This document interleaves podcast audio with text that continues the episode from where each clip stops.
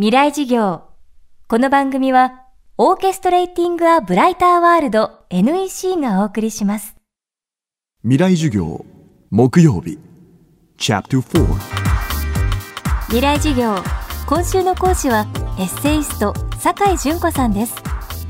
独自の視点で、現代社会や女性の生き方を読み解くエッセイが人気。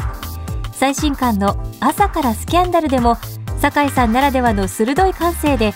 世間を騒がす様々なスキャンダルやキーワードを考察しています。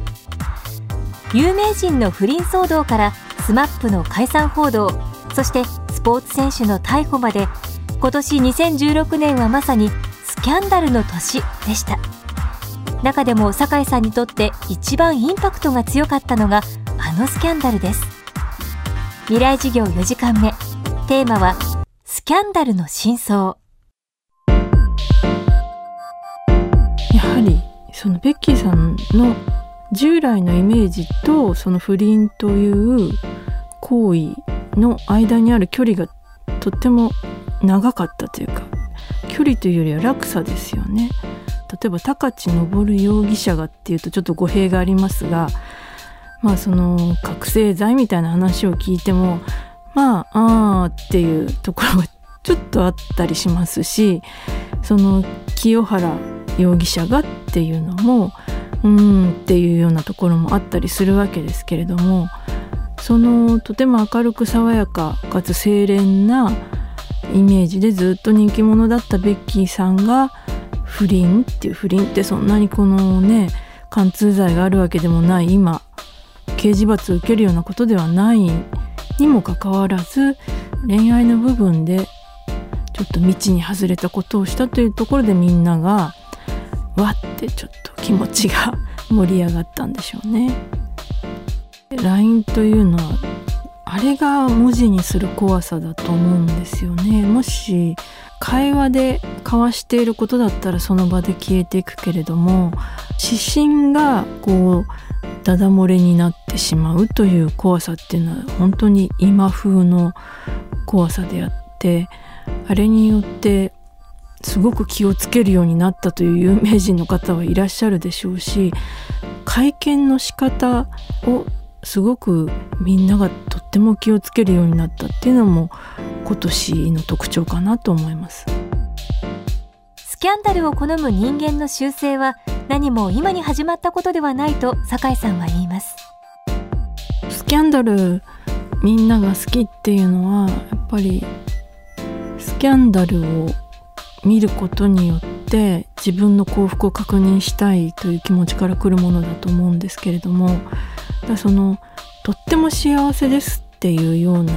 その結婚出産的なニュースよりはあのどうしてもマイナスのスキャンダルの方が盛り上がるわけでそれはやはり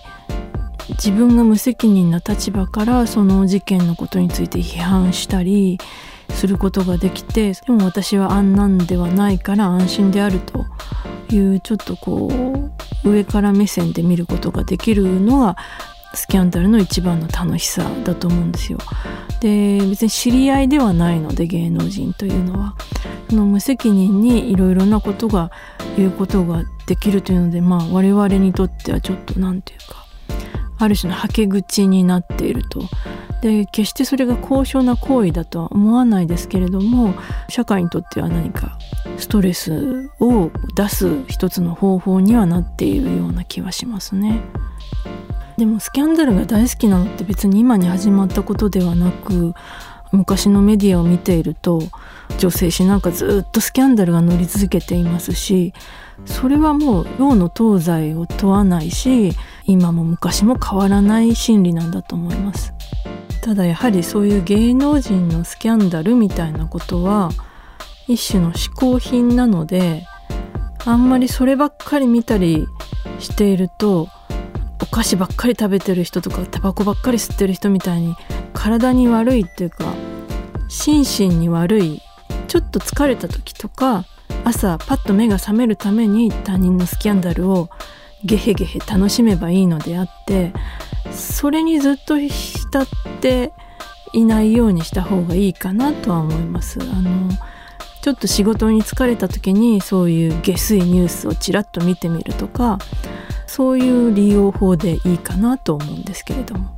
ベッキーさんみたいな刺激の強いものの場合はお菓子なんかでもすごく自分の好みに合った味だとそれにはまっちゃうことってありますよね。こればっかり食べちゃうみたいな。でもいつかは飽きるものなので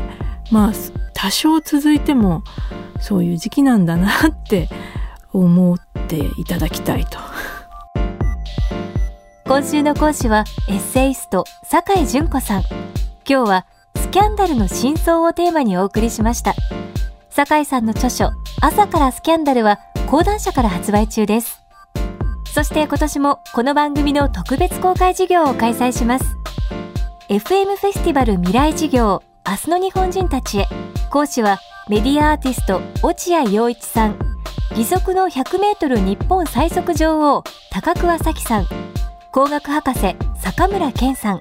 人工知能テクノロジーの進化であなたの未来はどう変わるのか。この公開授業に大学生200名をご招待します。10月10日月曜日祝日東京 FM ホール。参加者の中から抽選で1名に未来資金10万円をプレゼントします東京 FM のトップページから FM フェスティバル未来事業にアクセスしてください未来事業この番組はオーケストレーティング・ア・ブライター・ワールド NEC がお送りしました。